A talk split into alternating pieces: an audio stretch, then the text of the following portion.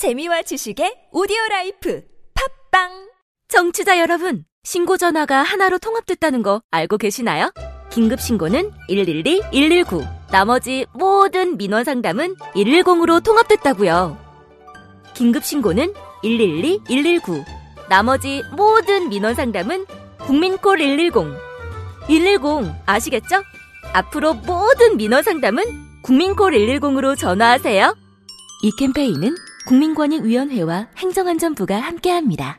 아무도 묻지도 따지지도 않고 가입하셨다고요? 보험은 너무 어려워요. 걱정 마십시오. 마이보험 체크가 도와드립니다. 1800-7917 마이보험 체크로 지금 전화 주세요. 1800-7917 이미 가입한 보험이나 신규 보험도 가장 좋은 조건을 체크해서 찾아드립니다. 인터넷 한글 주소 마이보험.com 또는 카카오톡에서 아이디 검색 마이보험을 친구 추가하여 상담하실 수 있습니다. 김대리, 필 때마다 처음 그 맛이라며? 그럼 처음 맛본 그 느낌 그대로라니까. 처음 그 맛 그대로? 아, 대체 비결이 뭐야? TGD 클리너. TGD 클리너? 아이코스 릴 세정인 TGD 클리너. 99.99%의 살균력으로 세정과 탈출을 동시에 처음 그 맛처럼 TGD 클리너. 네이버와 딴지마켓에서 검색해보세요.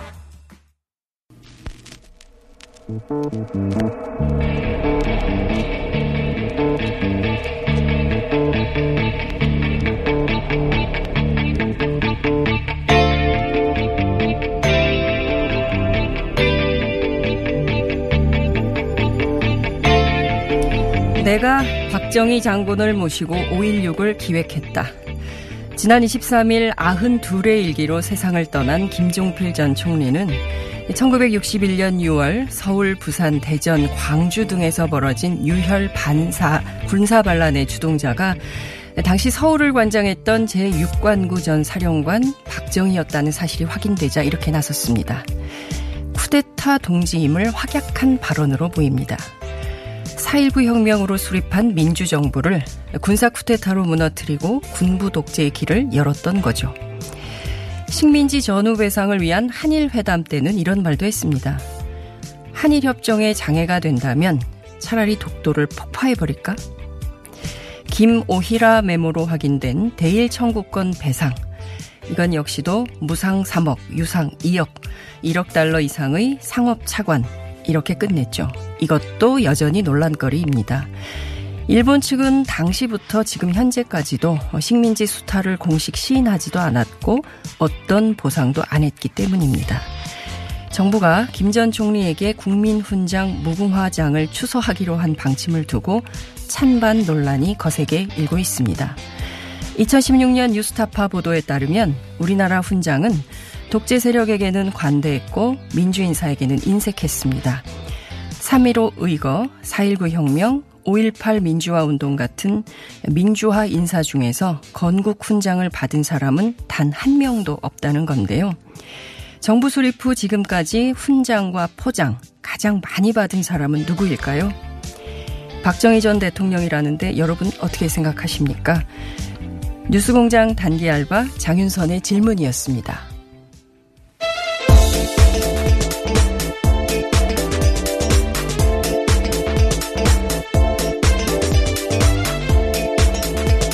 네, 이 정도는 알아야 할 아침 뉴스 ERU 시사인의 김은지 기자 나오셨습니다. 어서 오십시오. 네, 안녕하세요. 네.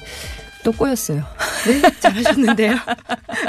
아, 이게 쉽지가 않아요. 네, 본인만 아시는 실수 같습니다. 아, 그래요? 네, 아니, 근데. 듣기에는 모르겠는데요. 네. 아, 그렇습니까? 예, 예, 예. 제가 1등 프로라는 것에 대한 상당한 그 부담을 느끼고 있는 모양입니다. 이 제가 저 장윤선의 이슈파이트 할 때는 별로 실수를 안 하는데 이상하게 자꾸 실수를 하게 됩니다. 자, 죄송하고요. 아닙니다. 또 내용을 굉장히 유념해서 들었는데요. 네. 뉴스타파 보도에 따르면 우리나라 훈장이 독재 세력이 관대하고 민주인사에게 인색했다라는 건 어떤 보도에서도 찾아보지 못했던 내용이라서 네. 굉장히 의미 있게 들었습니다. 그러니까요. 사실은 우리 역사가 좀 제대로 쓰여질 필요가 있는 것 같습니다. 사실 그 민주화 운동, 민주 혁명에 대해서는 굉장히 평가가 소극적이고요. 또 그 밖의 일들에 대해서는 굉장히 적극적이고 관대한 평가를 하고 있기 때문에 지난 촛불혁명을 생각하면 이제는 판단의 기준도 좀 바뀌어야 되지 않을까 이런 생각을 하게 됩니다. 자, 첫 번째 뉴스 어떤 겁니까?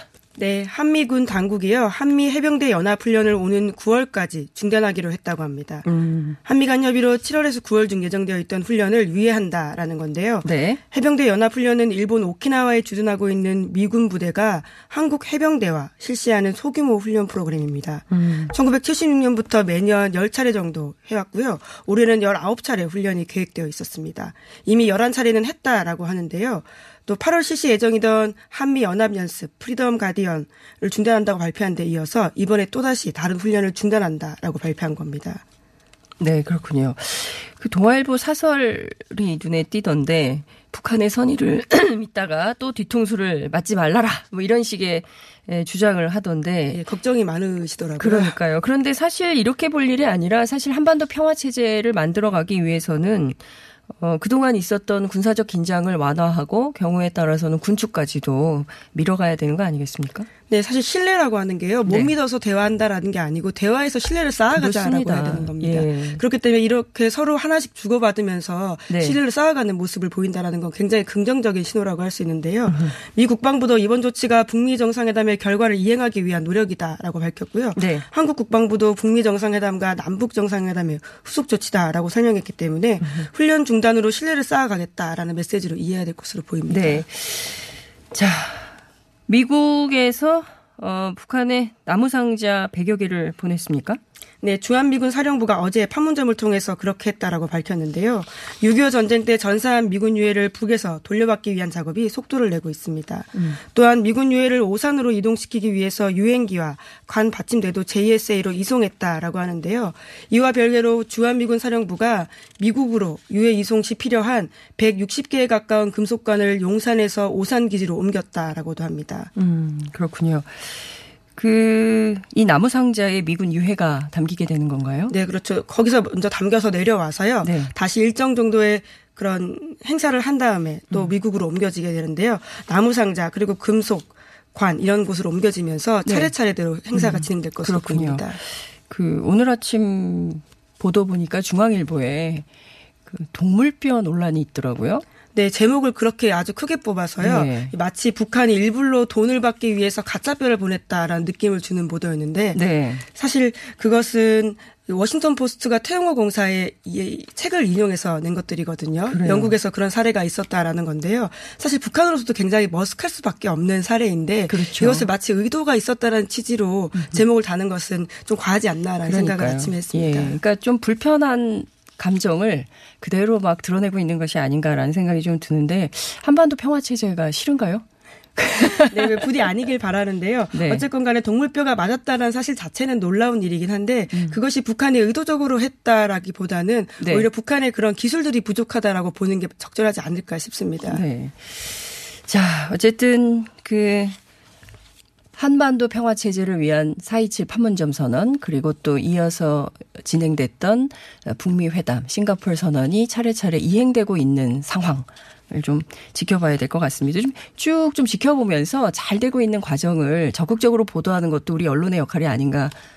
라는 생각을 저는 합니다만 김은지 기자는 어떻게 생각하십니까? 네, 과도하게 사실을 과장하는 것들은 좀 문제가 있다고 보이는데요. 물론 과거에 이렇게 동물뼈를 넘겨받았던 사례가 있기 때문에 이번에 미국에서도 법 인류학자가 북한을 갔다라는 네, 미국에서의 맞아요. 보도가 있거든요. 그렇기 때문에 북미가 서로 협조를 해서 의미 음. 있는 결과를 내는 게 중요하다는 생각이 듭니다. 네. 자, 두 번째 뉴스 볼까요? 네, 세 번째로 넘어가게 되는데요. 아, 네, 세 번째군요. 사실 예, 연속되어 있는. 예, 하나의 그렇죠. 뉴스이긴 예. 합니다. 북미 관계와 남북 관계에 연관되어 있는 뉴스인데요. 도널드 트럼프 미국 행정부가 현지 시간으로 20일 대북 제재를 1년 연장했다라고 밝혔습니다. 음. 매년 6월 대통령의 연장 서명이 필요한 사안이기 때문인데요. 네. 동시에 트럼프 대통령과 마이크 폼페이오 국무장관이 김정은 북한 국무위원장을 띄워주는 발언도 이어갔습니다. 음. 대북 제재를 1년 더 연장한다. 어떻게 생각하세요? 근데 지금 대북 제재를 계속 연장을 하면 북측 입장에서는 뭔가 좀 새로운 변화를 만들기 위한 미국의 적극적인 의지와 노력 이것도 좀 수반이 담보가 좀 돼야 될 텐데 네. 대북 그러니까 제재가 연장이 돼서 어떻게 봐야 될지 모르겠네요. 추가적인 조치라면 이것이 일종의 음. 제재의 추가라고 볼 수 있을 텐데요. 사실 네. 이것은 해왔던 일들의 연장입니다. 음. 그렇기 때문에 지금 현상 유지라고 보는 것들이 좀 더 적절할 것 같고요. 네. 북한 입장에서는 이런 것들이 더 추가로 제재가 얹혀지지 않고 오히려 남북 북미가 서로 행동들을 주고받고 있기 때문에 다른 데 더 의미 있는 시그널들을 읽어야 될 것으로 보이는데요. 특히 트럼프 대통령과 폼페이오 장관이 그런 김정은 위원장에게 의미 있는 메시지들을 계속해서 보내고 있습니다. 네. 어, 특히 트럼프 대통령은요 한 아- 언론사와의 인터뷰에서 이렇게 이야기를 했는데요. 김정은은 북한으로 기업을 들여오고 싶어 한다라면서 그들은 입지 측면에서 엄청난 잠재력이 있다라고 음. 이야기했는데요. 이것이 북한이 계속해서 바라고 있는 경제적인 협력 사업들이거든요. 네. 이것을 할 수 있다라는 식의 메시지를 내고 있고요.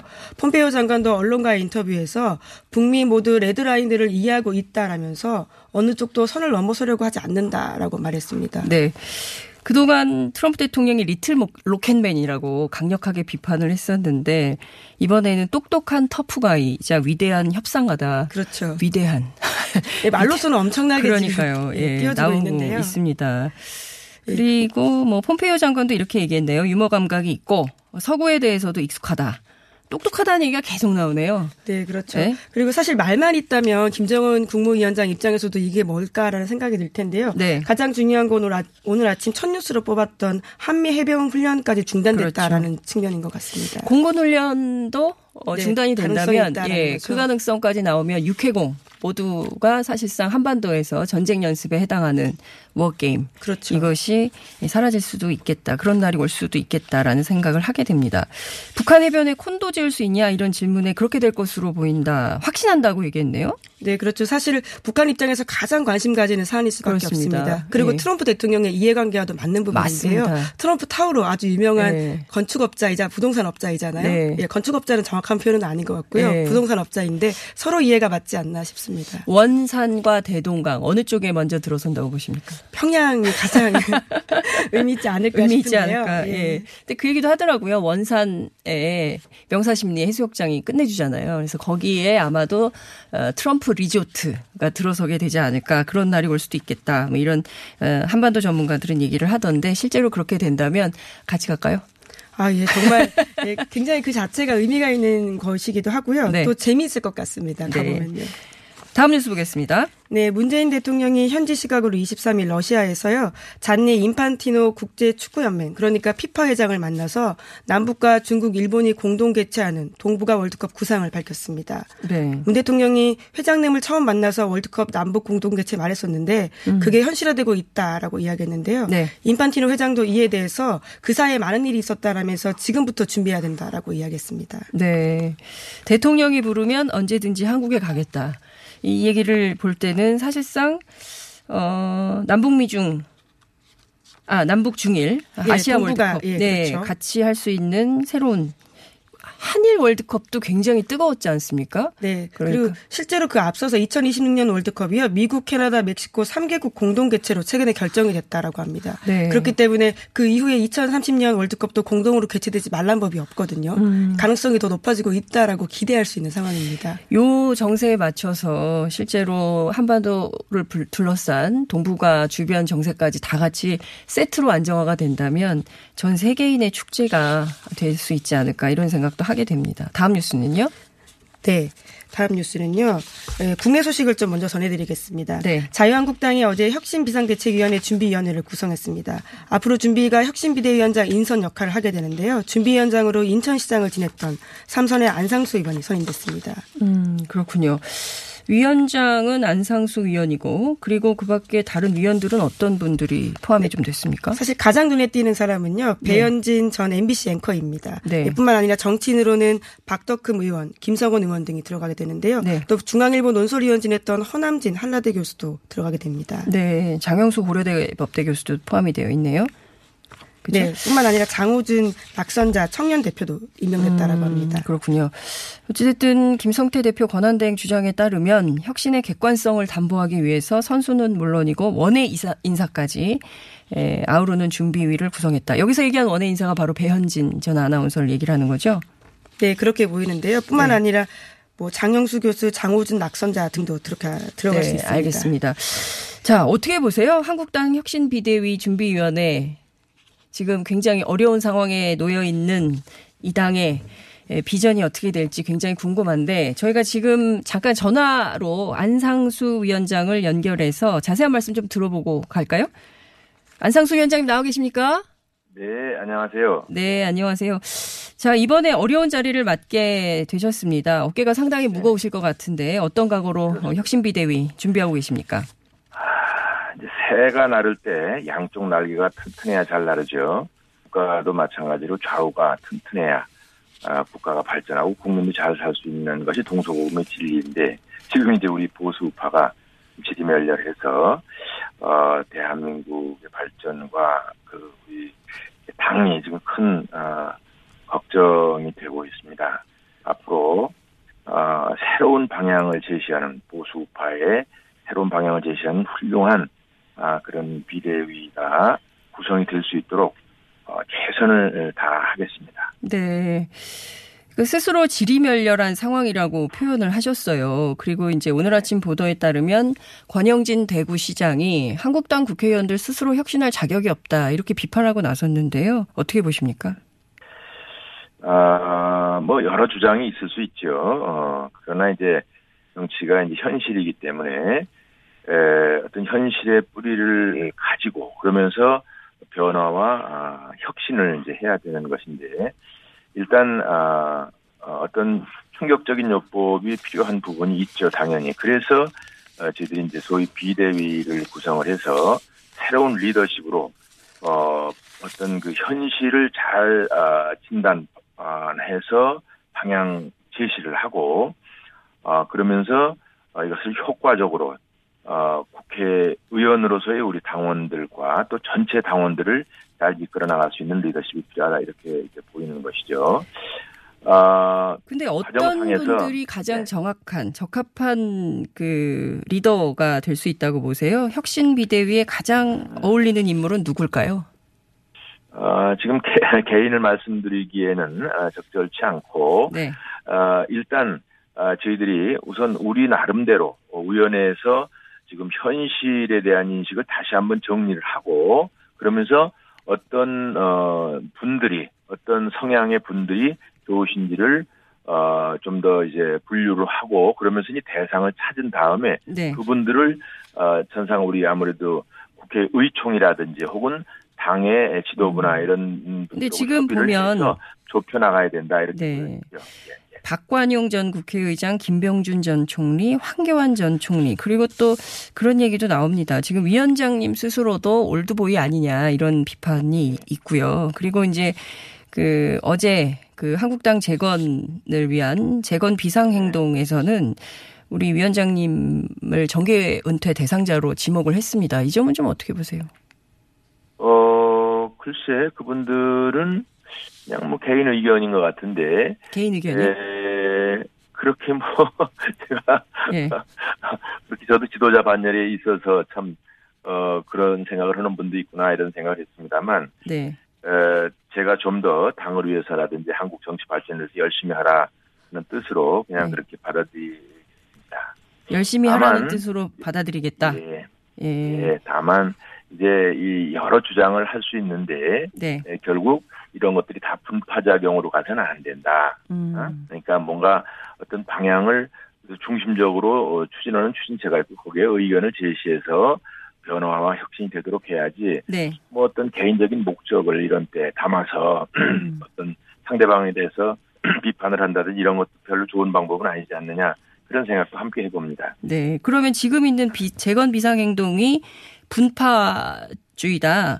이렇게 보시는 겁니까? 개인의 목적을 담은 어, 아니 뭐 그 사람. 그 양반들 난 누군지도 잘 모르겠는데 그냥 뭐 아. 조금씩 아는 사람들인데 네. 과거에 뭐 당을 위해서 그렇게 아주 헌신적으로 일을 했거나 그런 적도 있는 사람들 같지 않고 아, 또 그동안에 일괄적으로 무슨 당과 함께 하지도 않았고 그랬을 텐데 그냥 어떻게 돌출적으로 나와서 그런 것을 하는 보고 저도 조금 의아하게 생각은 했습니다. 다만 네. 누구의 의견이든지 그거는 다 우리가 이제 혁신 비대위에서 담아서 처리하게 될 테니까 네. 뭐 그런 아주 정말 의견 중에 하나다 이렇게 볼 수 있겠죠. 네. 근데 이제 뭐, 뭐 돌출적인 행동이고 뭐 이렇게 비판을 하시지만 실제 국민들이 네. 보기에도 자유한국당의 좀 재탄생을 위해서는 지금 거명되는 이런 분들보다는 정말 그 토양, 그 자유한국당 토양을 바꿀 수 있는 새로운 인물이 와야만 정당 혁신이 가능한 거 아니냐. 이런 국민적 인식이 있거든요.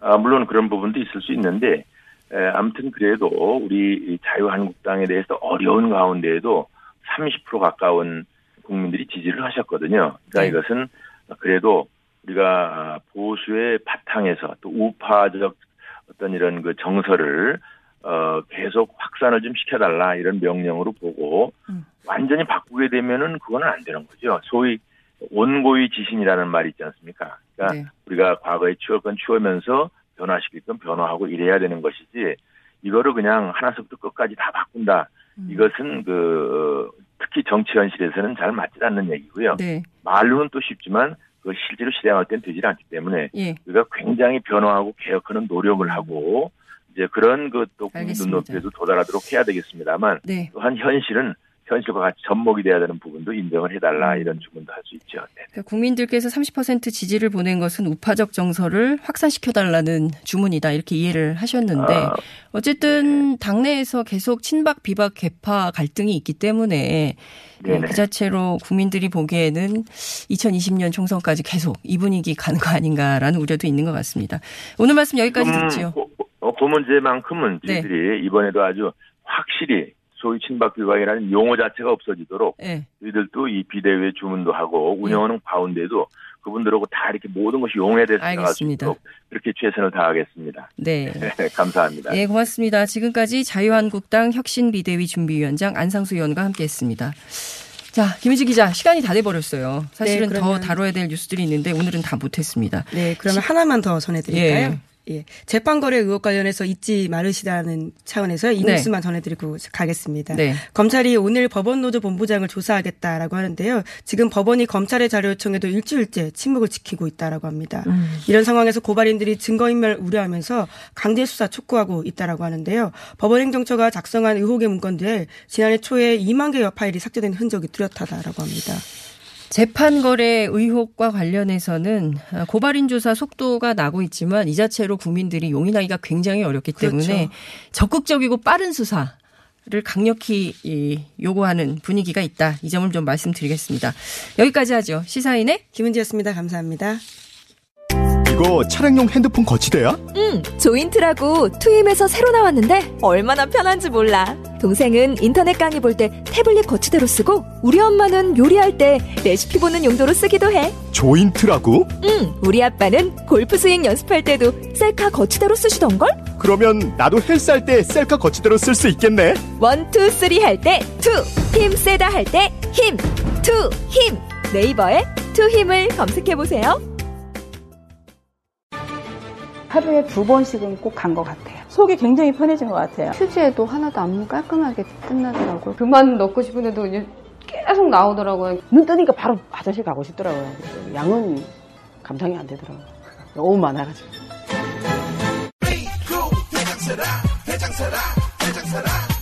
장실 장실 굿모닝 화장실 바나 바나 굿모닝 바나나 검색창에 미궁 대장사랑. 안녕하세요. 저희는 네이버 카페 두 바보의 재무설계 이야기를 운영하고 있는 방가 이가입니다. 재무설계라고 하면 돈이 많은 분들만 받는 서비스라고 생각하시나요? 그렇지 않습니다. 사람마다 꿈의 크기가 각기 다른 만큼 그에 꼭 맞는 계획을 세우는 것이 재무설계입니다.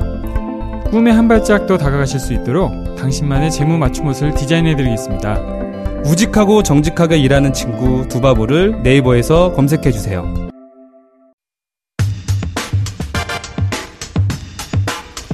자유한국당 원외 인사들로 이루어진 재건 비상 행동이 어제 정부운동 대상자 1차 명단 이른바 살생부를 발표했습니다. 홍준표 전 대표 그리고 김무성 의원에게는 정계 은퇴를 권고했는데요.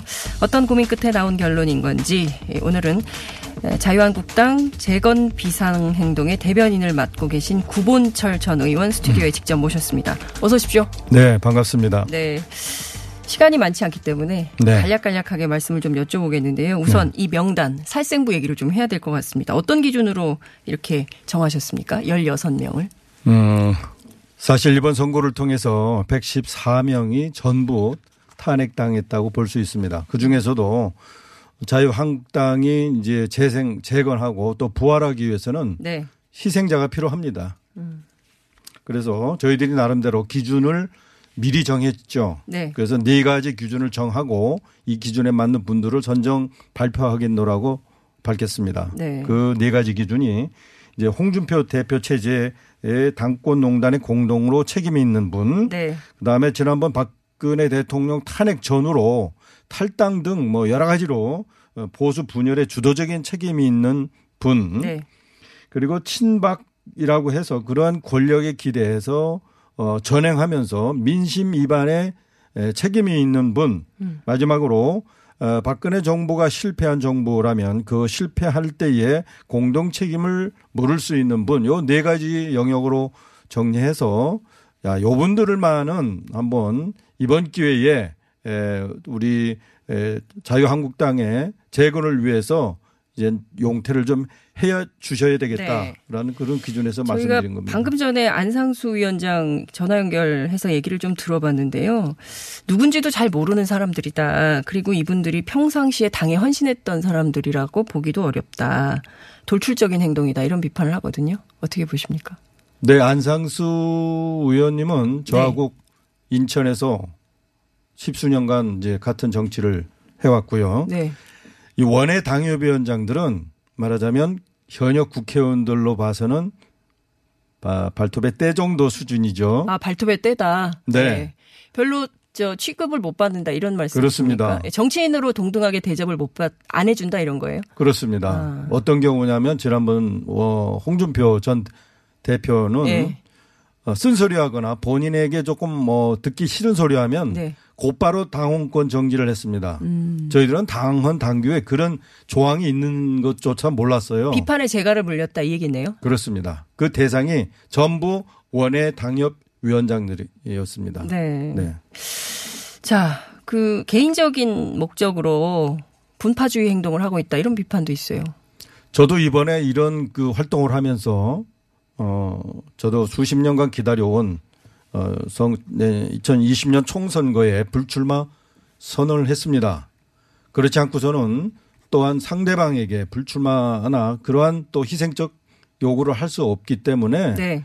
저희 개인적 요구였다면 당연히 저도 그 불출마 선언 같은 거는 안 했겠죠. 음. 어, 지금 이, 이 지금 입장에서 네. 당의 형편상 어, 개인적인 어떤 이득을 위해서 활동하실 수 있는 분들은 없다고 봅니다. 근데 이분 16명이 빠지면 당이 괜찮아집니까? 혁신됐다고 볼 수 있어요? 어, 최소한 시작의 그 범위고요. 네. 저희들이 앞으로 2차 어, 그 청산 대상자 명단도 예정해 놓고 있습니다. 아, 2차 청산 대상자, 2, 2차 살생부는 언제 나옵니까? 거기서는 지금 예. 어그 김성태 그 권한 대행 체제가 예. 어떻게 당을 혁신하고 음. 스스로 그 내려놓는 그런 자세를 보임으로써 당원과 국민들에게 그야말로 전폭적인 지지를 받을 수 있는가에 따라서 그 구성원들이 진짜 희생적이고 헌신적인 자세를 갖는가에 따라서 네. 그런 모습을 보이는가에 따라서 저희들이 2차 명단을 발표하겠습니다. 네. 그 시간은 멀지 않을 거라 저희들이 생각합니다. 근데 이제 이런 얘기가 있어요. 그, 지금 친박 비박 계속 나눠서 싸우고 있지 않습니까? 네. 예, 그렇기 때문에 결국은 비박계가 단결해서 친박을 몰아내고 당권을 차지하려고 하는 전략 아니냐. 그래서 결과적으로는, 어, 끝까지 2020년 총선을 앞두고까지는 당권 투쟁만 할 거다. 이런 비판도 있거든요. 그건 어떻게 보세요? 음, 지금 친박이 없죠. 친박이, 친박, 당에 예, 친박이 없다고요? 친박은 없습니다. 왜냐하면은 그 구심점은 지금 감옥에 가 있고요. 네.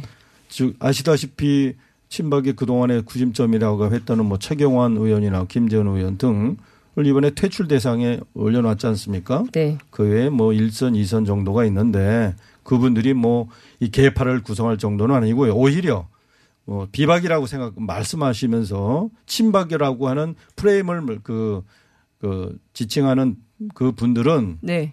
그 세력을 형성하고 있죠. 그분들은 이제 주로 이제 탈당 복당하신 분들 음. 이런 분들이 위기 의식을 느껴서인지 그 결속력은 대단합니다. 음. 따라서 나머지 분들보다 오히려 그 파워는 더 강할 거라고 저는 생각을 합니다. 네. 홍준표 전 대표한테 정계 은퇴 요구하셨잖아요. 근데 이분 먼저 당대표도 물러났고 그리고 본인 스스로 이런 얘기도 했어요. 내가 빠지면 당 지지율 올라간다고 했는데 보자. 두고 보겠다. 이런 얘기도 했는데 이런 건 좀 어떻게 보십니까? 어, 본인이 당 정계를 은퇴했거나 정치를 완전히 안 할 것 같으면 네. 그런 말씀조차도 안 하시죠. 음. 관심이 없습니다. 사실상. 근데 계속적으로 정치에 한 발을 담그고 말씀하시는 것은 향후에 지도자가 새로운 지도자가 출연 안 하거나 네. 지도 리더십 공백이 길어지거나 네. 뭐 혼란이 계속됐을 경우 거 봐라. 어, 나 위에 또 다른 사람이 있겠느냐. 그 꺼진 불도 다시 보자라고 하는 게 정계의 불문율입니다. 그런 음. 차원에서 보시면 됩니다. 꺼진 불도 다시 보자. 네. 어제 삭발하셨잖아요. 네네. 근데 분위기가 굉장히 이렇게 좀 주차장에서 삭발하신 것 같더라고요. 네. 자유한국당. 못 들어가게 해서. 못 들어가게 해서. 네네. 그때 마음은 좀 어떠셨어요? 사- 삭발하실 때 결이 이런 게 굉장히 고등학교 때 삭발하고 예. 고등학교 때 삭발은 왜 하셨어요? 아, 저희 때는 다 삭발했습니다. 예, 예. 그때 그 사진하고 비슷합니다. 예. 주름 주름 만든 것 차이뿐이지. 예. 비장했습니다. 음. 비장하고 어, 그렇게 하면서 저 스스로도 불출마 선언도 했고요. 네. 어, 나름대로 아, 이래 가지고는 어, 자유한국당뿐만 아니라 보수파 전체가 공멸하겠구나. 음. 그런 차원에서 그 동안에 저는 어, 제야에 있으면서 그야말로 공부 많이 했습니다. 네. 예. 그런 공부한 결과를 어, 이번 혁신 과정에서 음. 어, 한번 발표하도록 하겠습니다. 지금 뭐 여러 사람들이 그 혁신 비대위원장으로 어 거명이 좀 거론이 되고 있는데요. 어떤 분이 맡으면 좀 재건이 가능하다고 보세요? 일단은요. 네. 욕심이 없으신 분, 네. 음, 정계에 욕심 없으신 분, 애정이 있으신 분, 자유우파에 그 다음에 국민 전체에 대한 큰 비전을 그릴 수 있는 분, 그 다음에 강단 있으신 분, 음. 나더 나아가서는 어, 의견들을 수합해서 어, 통합의 그 리더십을 발휘하실 수 있는 분 이런 분을 저희들이 찾고 있습니다. 예컨대 지금 삭발도 하시고 여러 가지 요구한 2차 발표, 2차 명단 발표도 어 준비해 놓고 있는 상황이지만 당내에서 이게 세게 관철이 안 되면 그 다음엔 어떤 수순을 밟으실 겁니까? 짧게 얘기해 네, 주세요. 저희들은 2차 명단 발표하겠고요. 네. 저희들은 그 안상수 방금 그 어, 혁신 준비위원장이 준비하시는 분보다 훨씬 더 국민적 당원들이 지지하는 재건 드림 팀을 저희들이 구성해서 발표하겠습니다. 그래서 어, 당이나 당 외에서 지지를 받겠고요. 그 다음에 저 마지막으로는 저희가 또는 당이 지지하는 당원들이 지지하는 분을 어, 당 대표로 선출하도록 선출되도록 저희들이 애쓰겠습니다. 이- 이런 댓글이 있습니다. 삭발이고 뭐고 다 해도 부족한 자, 자유한국당이다. 어, 우리나라를 썩게 한 당이다. 이런 국민적 비판이 지금 올라오고 있네요. 댓글로. 아 그런 말씀 해체해라 이런 요구가 있습니다. 그런 말씀 들어도 뭐 입이 열 개라도 드릴 말씀이 없습니다. 네, 알겠습니다. 오늘 말씀 여기까지 듣겠습니다. 고맙습니다. 감사합니다. 음. 네, 지금까지 자유한국당 재건 비상행동 대변인 구본철 전 의원이었습니다.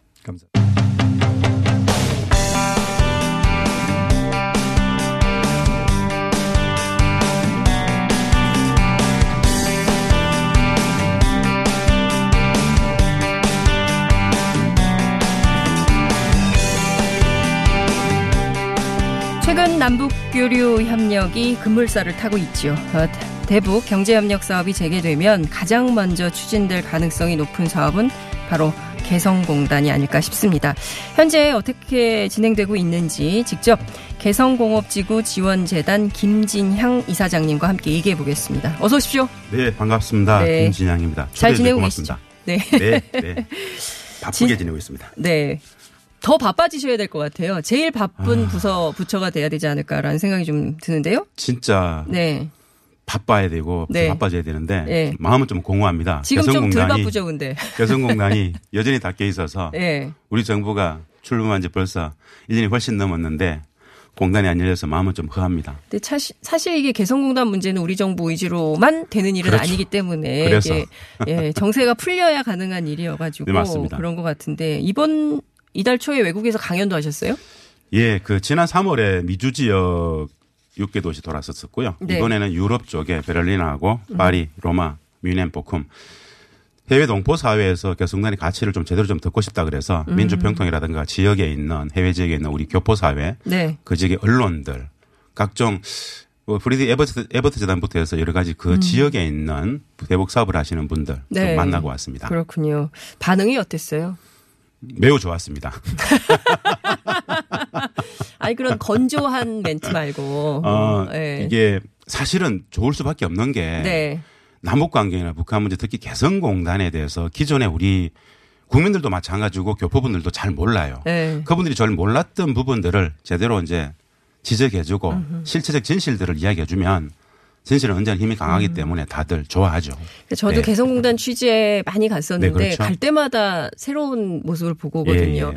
개성은 이미 통일이 됐다라는 생각을 저는 갈 때마다 했습니다. 맞습니다. 예. 그런데 지금 이게 문, 문을 닫은 지가 벌써 몇 네. 년입니까? 2년 4개월인데 네. 우리 국민들한테 진짜 개성단의 가치, 그 평화적 가치, 경제적 가치, 통일 문화의 미래적 가치까지 진짜 많이들 좀 알려주고 싶어요. 너무 모르시기 때문에. 지난 이명박 박근혜 정부 9년간 네. 개성공단은 실질적으로 솔직히 말씀드리면 좀 은폐되어져 있었다. 내지는 왜곡되어져 있었다. 이런 생각을 많이 해봅니다. 공단의 가치를 오늘 이런 시간 통해서 좀 많이 좀 알려주고 싶어요. 네. 네. 자, 개성공단의 가치. 지금 사실 개성공단 폐쇄 때문에 우리 입주 기업들이 입은 피해는 뭐 말로 다 할 수도 예. 없는 그런 음. 수준인데 지금까지 종합된 경제적 손실 피해액이 얼마나 되나요? 우리 기업 들 계산 영업이익까지 다 이야기해 보면 그중에 고정 자산이 있고요. 네. 유동 자산이라는 게 있습니다.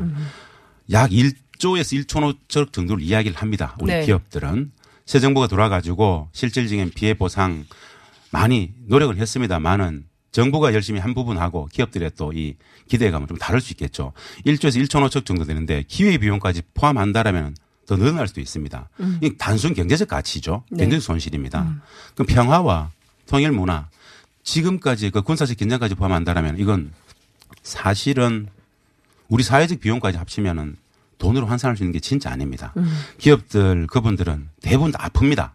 어, 이 트라우마가 있어요. 예. 국가로부터 버림을 받았다라는 음. 대부분 아픕니다. 이런 부분들까지는 말씀을 참 드리기가 가슴이 아프죠. 마음이 아프다는 건가요? 아니면 건강 안 이분들이 좋으시다는 겁니까? 건강이 안 좋습니다. 네. 마음이 너무 오랫동안 상실감이 크고 그럴 것 같아요. 갑자기 물리적으로 2년 4개월간 자신들의 14년 모든 자산들이 하루아침에 정부로부터 부정당한 겁니다. 그것도 있지만은 네. 오해를 엄청나게 받았어요. 왜곡 거짓의 담론이 하나 있습니다. 퍼주기 담론이 그것이고 네. 특히나 우리 기업들이 북측에 줬던 정당한 한 달의 노동의 대가로 줬던 네. 한달 6만 3천 원에서 12만 원, 15만 원 되는 이 금액들 이것이 그러니까 북한 노동자 1인당 한 달 월급이 6만 6만 3천 3천 원에서 원에서 12만 원, 15만 원. 이것이 예. 핵과 미사일 자금에 전용됐다라는 왜곡 오도가 기업들한테는 자신들이 북측에 핵 자금을 마치 대준 것처럼 준 것처럼 이 오해가 이분들한테는 밤잠을 설치게 했던 음. 모든 손가락질의 원인이었죠. 이게 엄청난 트라우마입니다. 예. 사실 이런 논조로 보도했던 언론의 책임 지적을 왜안 하십니까? 세게 하셔야 되는 거 아닙니까? 제가 이 대북 협상을 한창 개성에서 하던 시절만 해도 그렇습니다. 예. 소위 말하는 보수 언론에서 진짜 근거 없이 퍼주기다. 핵 자금 전용된다. 진짜 아무 근거 없습니다. 완벽한 거짓말이거든요. 이것이 국민들의 인식에는 보편적인 상식이 되어 있어요. 이것을 깬다는 게 진짜 어렵습니다. 그래서 이런 기회가 돼가지고 한 달에 6만 3천 원, 12만 원, 15만 원을 주고 퍼주기로 이야기하면 진짜 그것은 그들을 솔직히 음. 모욕하는 것이죠. 네. 그들에게도 4인 가족이 있습니다.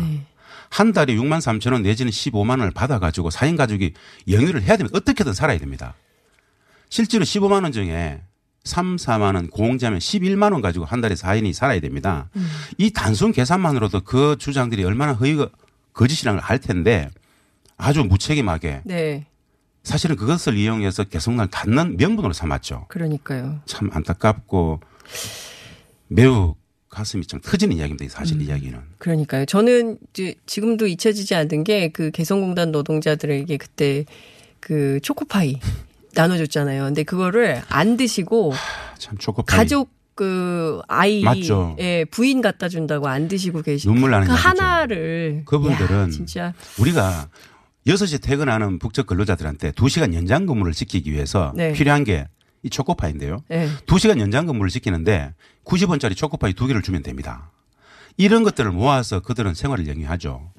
처절한 이야기인데 이 모든 것들이 가려져 있어요. 예. 그러면서 퉁쳐서 퍼주기.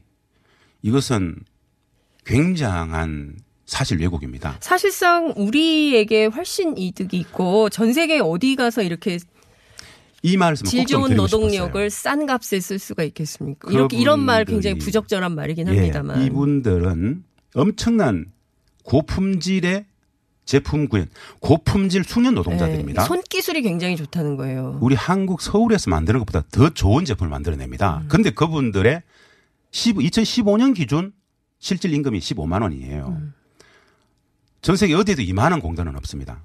우리가 이를 투자하면 네. GDP 기준으로 최종 생산물의 최종 소비자 가격 기준으로 이를 투자하면 30배 이상을 가져옵니다. 30배. 이 1대 3이 아니에요. 1대 30배. 1대 3이 아닌 1대 30이란 말이죠. 야.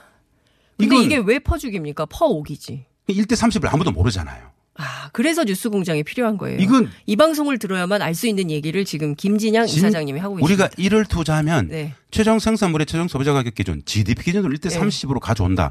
이 단순한 사실 하나만으로도 압도적인 포기죠. 어. 압도적인 포기인 경제적 공단을 최초에 우리가 북측을 설득해서 우리가 먼저 제안해서 하자 그래 놓고 우리가 닫았어요.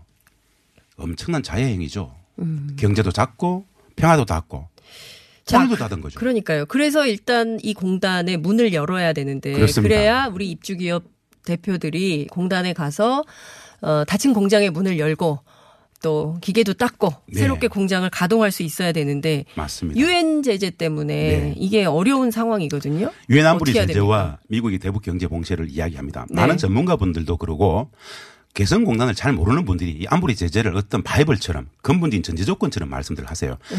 사실은 안보리 제재가 엄혹한 게 맞습니다. 음. 그러나 솔직히 말씀드려 보면 개성공단은 유엔 안보리 제재나 미국의 대북 경제 봉쇄가 닫은 게 아닙니다. 안보리 제재는 개성공단 자체를 제재하지 않습니다. 아 그래요? 맞죠. 개성난 자체 재개를 딱 규정하는 게 아닙니다. 2016년 2월 10일 날 우리가 전면 중단을 하고 나서 그 이후에 안보리 제재가 4개가 생겼습니다. 개성공단과 관련된 조항이 4개가 있습니다. 첫 번째, 개성 북측에는 회원국가의 금융기관이 들어가서는 안 된다라는 게 있고요. 네. 그 다음에 석유 제품이라든가 가스가 들어가서는 안 된다는 게 있고요. 아, 그 다음에 북측산 섬유 봉제 제품 반출 안 된다는 게 있습니다. 근데 이런 조항들을 엄격히 지키면서도 네. 평화를 제도화하기 위한 방법으로서는 한다라면 할 수 있습니다. 어. 조금 불편하긴 합니다. 네네. 우리 은행이 안에 들어가 있었습니다. 이 은행은 북측과 계좌를 튼게 아닙니다. 우리 남측 기업들하고 계좌를 텄죠. 그렇죠. 북측 근로자들에게 임금을 주려면 그 돈들을 개성공단 우리 은행 지점에서 찾아가지고 줬단 말입니다. 현 현금으로. 딱 그러죠. 예. 그러면 남측에서 돈을 찾아가지고 올라가면은 우리 네. 은행의 금융기관 역할 안 해도 되지 않습니까? 그러네요. 두 번째 가스나 석유 제품 마찬가지입니다. 그것이 없다고 공단을 못, 딩- 못 돌리느냐? 그건 음. 아닙니다. 조금 불편할 뿐입니다. 북측산 섬유 봉제 제품이라고 말씀을 하는데 개성공단은 100% 원부자재가 남측의 것이 들어가서 100% 원, 완제품이 남측으로 나옵니다. 그렇죠. 이건 개성공단산이 아닌 made in Korea. 북측은 단순히 임가공만 합니다. 그래서 이전에도 네. 원산지를 made in Korea로 적었습니다. 그래서 유엔은 유엔도 이것을 북측산으로 보지 않았었어요. made in 개성이 아니라 made in. Korea였어요. 어. 이 원산지를 표시하는 것은 네. 원 부자재 몇 프로가 어디에서 왔느냐에 따라서 정해집니다. 예. 100% 남측에서 들어가기 때문에 사실은 남측산 게- made in Korea입니다. 네. 그런데도 불구하고 개성공단 산이다라고 이야기를 한다라면은 네. 공단을 돌리는 것이 진짜 중요한 평화의 가치가 있다라면은 섬유 봉제 제품 말고 전기전자, 화학, 기계금속, 종이, 식품 이런 업종들 45%가 있습니다. 네. 이런 업종들부터 먼저 들어가면 되지 않겠습니까? 음. 그리고 bulk cash의 문제가 있습니다. 대량 네. 현금 네. 북측 근로자들이 임금으로 현금이 들어간다고 이야기하는데 사실 이 제한은 예. 공단이 전면 중단되기 이전인 2013년 제재입니다. 음. 개성공단은 예외였어요. 네. 그럼에도 불구하고 현금도 못 주겠다 그러면은 안 된다 그러면은 현금을 안 줘도 됩니다. 그럼 어떻게? 북측 근로자들은 예.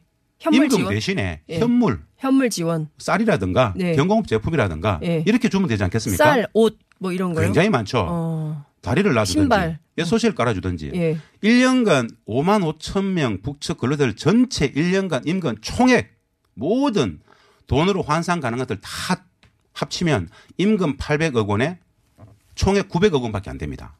어. 5만 5천 명 전체 1년 5만 총액 5천 임금입니다. 명. 야. 800억 원. 800억 원어치의 쌀을 사주든지 경호업 제품을 주든지 다리를 한두 개 놔주든지 예. 이러면은 퉁칠 수 있지 않겠습니까? 근데 지- 지- 지금 말씀을 들어보니까 지금 유엔 유엔 제재나 아니면은 미국의 예. 예 대북 봉쇄 정책을 피하고도 얼마든지 예, 준수하고도 얼마든지 이행할 수 있는 내용들이 있는데 이게 지금 안 되고 있는 점은 어떻게 해야 됩니까? 왜 이 아무리 제재를 넘으면서까지 하자고 하냐면은 네. 공단의 본질적 가치가 뭐였냐면요. 음. 단순 경제적 공단이 아니라 네. 평화를 제도화하기 위한 경제협력의 방식을 채택했습니다. 음. 평화를 위한 경제였어요. 즉 평화 개성공단은 평화적 가치가 51이고 경제적 가치가 49입니다. 음. 공단을 돌리는 것만으로도 남북의 평화를 제도화시킬 수 있습니다. 음. 그래서 단 한 개의 기업을 돌리더라도 남과 북의 평화의 가치는 지킬 수 있기 때문에 네. 돌리자는 것이죠. 음. 왜안 되느냐? 네. 닫을 때는 진짜 쉽게 닫았습니다. 그러니까요. 갑자기 닫았어요. 그냥 박근혜 대통령의 일방적인 구두 지시 한 줄이 있습니다. 예. 닫으세요. 예. NSC 상임위 건의도 없었고 국무회의 의결도 없었습니다. 그냥 대통령의 단순한 한마디였어요. 이것 때문에 닫았습니다. 닫는 건 진짜 쉬웠는데 열기는 연다라는. 것은 진짜 어려운 거예요. 왜냐? 이게 국민적 동의의 과정을 거쳐야 됩니다. 대- 문재인 대통령께서는 국민적 동의와 함께 비핵화의 진전과 함께 맞물려서 연다라는 이야기를 하십니다. 저는 굉장히 맞다고 보거든요. 네. 국민들은 개성단의 가치를 잘 모르시기 때문에 지난해 어느 뭐 언론사에서 공단 재개에 대해서 찬성이냐 반대냐 물어봤는데 51이 반대하고 49가 찬성한다고 나왔어요. 야. 모르기 때문에 51이 반대하죠. 공단의 가치를 진짜 제대로 알면은 거의 99% 예. 찬성할 겁니다. 1대 30의 효과, 평화의 공단, 그리고 통일문화 미래적 가치들이 담보되는 엄청난 곳이죠. 제가 보기에는 김진양 이사장님은 뉴스공장만 나오시면 안될 아. 것 같아요. 제가 보기엔 시간이 없어서 끝내야 돼서 정리를 해야 끝낸다고요? 되는데, 예. 좀 TBS TV에 못했는데. TBS TV에 장윤선의 이슈파이터라고 있거든요. 그러니까 예. 여기 나오시면 제가 40분을 드리겠습니다. 아. 40분 동안 개성공단에 대해서 네. 적극적으로 설명할 기회를 네. 드리겠는데요. 이제 지금 시- 어, 35초 남았습니다. 35초? 끝으로 꼭 하고 싶으신 말씀 35초 내로 음. 콤팩트하게 정리해 주십시오. 개성공단은 우리가 퍼주는 것이 아니라 압도적인 포기입니다. 종전 선언님이 빠르면 빠를수록 좋은 것처럼 개성공단을 재개하는 것은 빠르면 빠를수록 좋습니다. 공단의 가치를 진짜 좀 알아봐 주십시오. 진짜 부탁드립니다. 네. 어, 남았어요. 그렇습니까? 개성공단, 12초. 남북경협, 종전선언, 비핵화, 평화협정. 알겠습니다. 그거 다 합친 것보다 더 중요한 것입니다. 빨리 했으면 좋겠습니다. 네. 알겠습니다. 오늘 말씀 여기까지 듣겠습니다. 고맙습니다. 감사합니다. 네. 고맙습니다. 지금까지 개성공업지구 지원재단 김진향 이사장님과 함께했습니다. 고맙습니다.